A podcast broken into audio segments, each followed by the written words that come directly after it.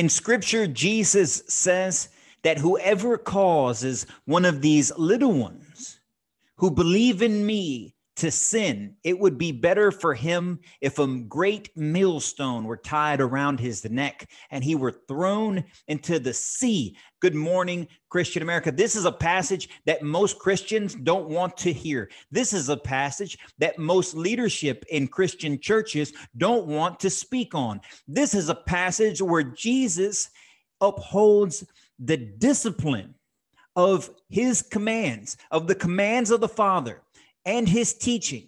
Because if you cause others to sin, he has a special place that you're going to end up. It's time to get into the word today. Get out your Bibles, turn to the Gospel of Mark, chapter nine, verse forty-two. We're going to get right into it. You're not going to want to miss this.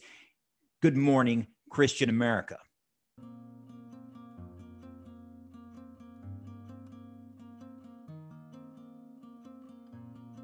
And good morning, Christian America. Eddie here is always representing the Christian American revitalization effort. You know that we seek to revitalize the Christian faith across this nation. That takes a lot of shapes and a lot of different forms. This is just one of them. And we hope that you find a way to spread God's message, that you can spread the Christian faith to your friends, to your neighbors. We ask not for donations. We ask for participation. Participate in the revitalization of the Christian faith across our nation. Get into the, to the Word of God. Get into Scripture, understand it, meditate on it, read it, listen to it. That's what we're here to do. To, we're here to do today. I'm going to show you some Scripture. If you follow this podcast, if you follow these videos and this content, you'll be familiar with the with the structure. If you followed us over the last few weeks, you know you know that we're in the in the ninth chapter of Mark's Gospel, and Mark is laying out uh, in brief detail Jesus is teaching. He's demonized a few Pharisees. He's, in this case, in the last few weeks, in the, the in the uh, passages that precede today's passage, Jesus is sitting with his disciples. He's grabbed a, a young child. He's placed the young child on his lap, and he's talking about the kingdom of God. He's talking about un, about following God's commands, following his commands, his examples, his leadership. It's important, friends, that, that we understand what Jesus says so we are not led astray. At today's passage, as, as we're going to get into, I'm going to read it to you verbatim. I'm going to show it to you so there's no misconception. You might not have heard these teachings before in your church or your place of worship, because this isn't a passage that most, uh, uh, m- most ministers, most Uh, priests, most pastors, most bishops want to get into, because it's not nice. Everybody lo- loves to to throw a- around the passages of the of the lovey, love-filled Jesus and the outward expressions of love, the healing, uh, hanging out with the sinners, uh, lifting people up, raising the dead, cleansing the lepers, um, and uh, casting aspersions on those religious elite that are that, that that are wrong in their assumptions about him. Those are those are it's all good. All the Scripture is good, but far too often our leaders skip over passages that we're going to talk about today, and that's why we, we bring this to you. We we come verbatim through Scripture so that there's no misunderstandings, there's no mis uh, misinterpretations, that nothing's taken out of context. They don't just take, oh, one verse or a few words here and manipulate it to make it sound like something that it's not. We don't do that to you. Um, we try to provide you with direct quotes, direct Scripture verses in the context and in the order that they come in. So we're going to do that today. And this is Jesus continuing his lessons uh, to his disciples, to his followers, to us who are reading this today, about what it means and what the ramifications that come with causing people to sin, specifically in this case, young people, the children, where Jesus Uh, talks about the child that is literally sitting on his lap as he's uh, giving these words of instruction, these words of wisdom and of warning to his disciples. So chapter nine, verse forty-two, it starts off, he says, whoever causes one of these little ones who believe in me to sin, It would be better for him if a great millstone were tied around his neck and he were thrown into the sea. If your hand causes you to sin, cut it off. It is better for you to enter into life maimed than to than with two hands to go into Gehenna, into the unquenchable fire. And if your foot causes you to sin, cut it off. It is better for you to enter into life crippled than with two feet to be thrown into Gehenna. If your eye causes you to sin, pluck it out. Better for you to enter the kingdom of God with one eye than with two eyes be thrown into Gehenna, where their worm does not die and the fire is not quenched. Friends, don't let anyone tell you that Jesus doesn't talk about hell. Don't let anyone tell you that everybody is saved, that once you are saved, you're, you're supposed to be always saved. Jesus, in this case, is explaining that you can actually do things that are against his teaching. You can actually cause your friends, you can cause your colleagues, you can cause your family members, you can cause your children, you can cause other people's children. When you cause people to sin, Jesus says that it would be better if a great millstone, and if you don't know what a millstone is, a millstone is one of these gigantic rocks, one of these gigantic stones that they would use as like foundational building blocks for large buildings. Jesus is saying, Eddie's not saying, Jesus is saying that it would be better for you, for that person, to have a, a millstone tied around your neck and that you would be thrown into the sea. Jesus is saying that if you're going to cause people to sin, that it would be better that you drown. Jesus is saying that if you're that scandalion, right? That's the, the, the Greek word for stumbling block, block by which other people stumble upon. In Corinthians, Paul also mentions a similar phrase about freedom, and having the freedom is not having freedom to do what you want. Your freedom should not inhibit, your freedom should not be that scandalion, that stumbling block, which causes the weaker to sin, causes your brother to sin. Jesus says here, causes these little ones to sin. When we teach our children to sin, it would be better that this giant stone would be tied around your neck and you would be thrown into the sea.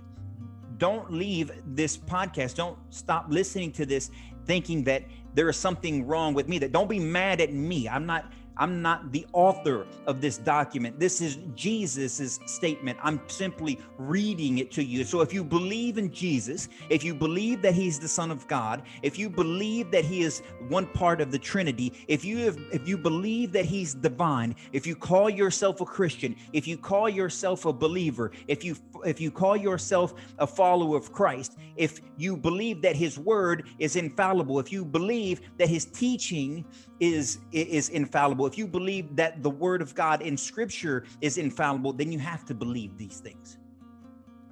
You have to believe these things. This is cl- quite clear in his in his terminology, in his verbiage, in his language, what it would be better if you're causing people to sin, that you would not be here, that you would be thrown into the sea with a giant rock around your neck so that you would So you would end up there. It would be better for everyone. Those are harsh words. He goes on to say, as I read to you, that if you, if your hand or your foot or your eye causes you to sin, then you need to get rid of that which causes you to sin, because it would be better if you went into heaven. He says into life, but he means eternal life. When Jesus says, as God said to Adam, you will surely die, he meant eternal death, right? He, he, in order to have eternal life, it is eternal life with God Almighty, with our Lord and Savior. In order to enter life. It is better to enter life without your hand, without your foot, without your eye, than to be whole in your in your physical body parts and land yourself in what Jesus calls, not Eddie, what Jesus calls into an unquenchable fire. Don't say that there is no hell. Don't say that no one goes to hell. Don't say that once that, that, that once you've you you've accepted Jesus, that that's it. Don't say that, because people who say that don't follow scripture. Right? They, they're, they're not following this path. I didn't just snatch one line and say this, this is a rebuke of those statements or people who say these things. I showed you the entire passage. I've, I've read to you the entire chapter up to this point. We're, we're taking this in context, in order, verbatim, nothing, nothing added and nothing taken away. Jesus is saying that if you cause people to sin, or you cause yourself to sin, you could end up in unquenchable fire. Unquenchable fire, not my words. Don't let people tell you, don't let your minister tell you, don't let your pastor tell you, don't let your preacher tell you, don't let your friends and your small group leader tell you. Don't, don't let people fool you into thinking that, well, this part of scripture that isn't real scripture. This part, I think we we as people, we're, we're past what Jesus is talking about here. Because if you're willing to accept that we're past what Jesus is talking about here, then all the rest of it is, is up for grabs. And we don't want we don't want to lead people astray. We don't want to be the stumbling block that Jesus talks about, causing others to sin because we think we're past that. Are we past God's words? Are we past what's good in life? Are we past helping our neighbor? Are we past moving ourselves and our family and our kids and our community towards that narrow road to what Jesus calls life, everlasting life with him? I don't think we're past it. You shouldn't think we're past it. Jesus says specifically in this passage that if you do these things, if you're causing people to sin, if you're teaching them that things like abortion are okay, if you're teaching things like uh, the sanctity of marriage is not to be adhered to or celebrated, if you're teaching things of saying uh, of of the sorts that we are closing our places of worship, that's the whole the whole faith is centered around worship. The entire Old Testament is centered around the worship of God. But yet we have people who come in today that are telling you and have told us, and your and your and the people in our organizations and the people of our churches have followed suit. They've closed these churches. They've closed these houses of worship. Where do we go then to receive the spiritual nourishment, the spiritual food that Paul talks about later in one of his letters? Where do we go to receive this communion of friendship and fellowship with one another and with God, with our churches and our places of worship that are closed? Who are these people that are causing us and our children to sin by leading them astray? Because Jesus says in this passage that those people should have their a millstone tied around their neck and thrown into the sea, because they are a block on which others stumble and sin. They are the that scandalion. It's where we get the word scandal. So when we say the church is scandalized, what do we mean? We mean that people in the church are causing scandal. They're causing sin. They're becoming stumbling block which blocks which cause other people to sin. Jesus says that they're destined for a place of unquenchable fire. That's verse forty-three, Mark nine forty-three. For those who are showing up late, rewind this video, rewind this podcast, and when, when I read it verbatim to you. Later on, he says, after you, after you should cut your arm or your leg or pluck your eye out for cause, whatever causes you to sin, he says, it'd be better that you enter into life maimed than whole being thrown into Gehenna, where their worm does not die and the fire is not quenched. You can have whatever you want to name you want to you want you want to name. You want to name it yourself. You can call it hell if you want to call it hell. You can call it Gehenna if uh, like uh, like scripture says. You kind of get the drift. Don't let people tell you that Jesus doesn't talk about hell. Jesus talks about hell more than any other biblical person. You can look through this entire this entire text. There are more references to Gehenna. There are more references and to the darkness, to the desolate, where there is fire. He gives parable after parable of the master who invites people to the feast who who don't want to come, and people who even do come who are unprepared for the feast because they are not dressed appropriately, are thrown into the darkness. Jesus talks about these things. He gives the parables of those who are cast out. He tells us of Lazarus and the rich man and the gulf between them, and how the rich man is burning. He's he's so thirsty. He's begging Lazarus, uh, or he's be- begging that Lazarus be allowed to come down and just dip his his finger in water and put it on the tip of the rich man's tongue. And what does Jesus say? There's a gulf that no one can pass from your side to our side, or from our side to your side. They're, they're, it's complete and total separation. Not my words. Don't get mad at me. This is Jesus. Friends, it's important that we live the call that of life that God calls us to, that Jesus calls us to. And we cannot simply live it ourselves and say that it's okay for others to disobey. It's okay for others to fall into sin. It's okay for others to be their own person, to express their own individuality. Because I don't want to uh, push or force my beliefs on them. It would be better that they cut their hand off or their foot off or plug their eye out than what they're doing today if it's sinful.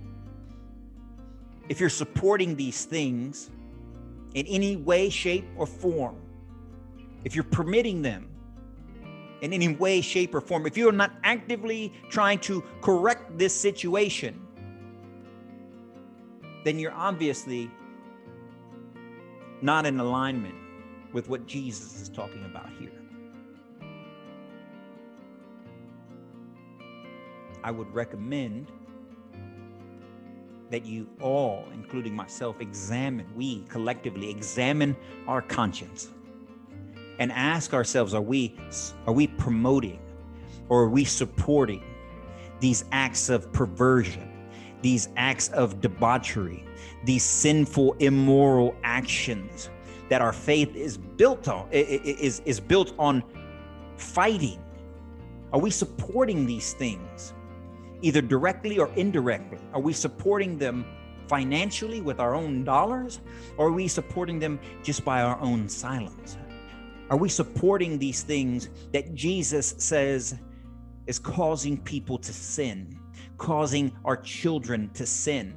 Are we supporting the abuse of our children with the various pseudo-scientific dogma, and I, you could even call it theology of today?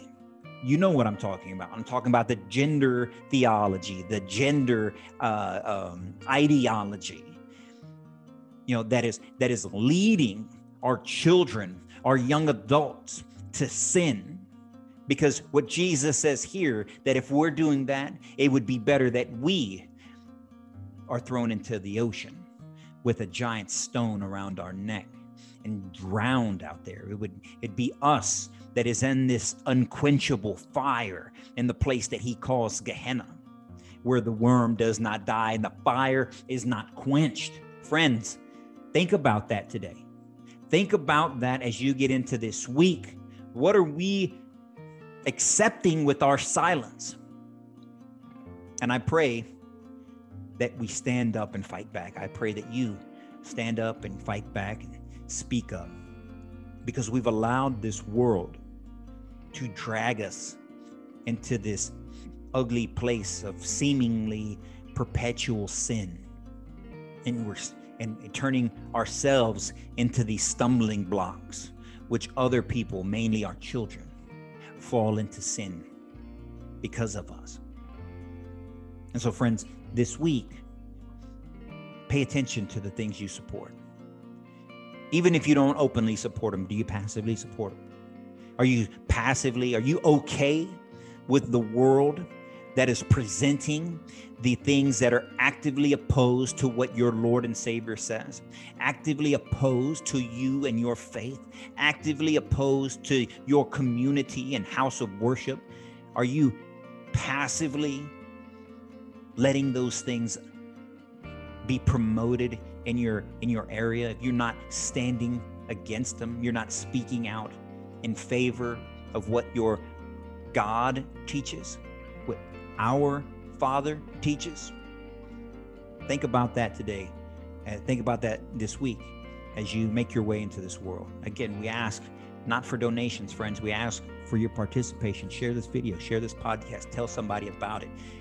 Read this passage, read it to them, read it to yourself.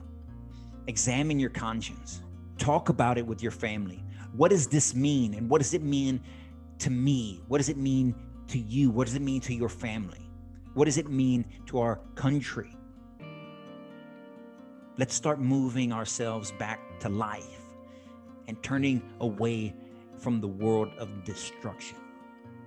And so with that, until Friday, friends, you guys stay on fire for, for stay on fire for Christ. Stay blessed. Good morning, Christian America.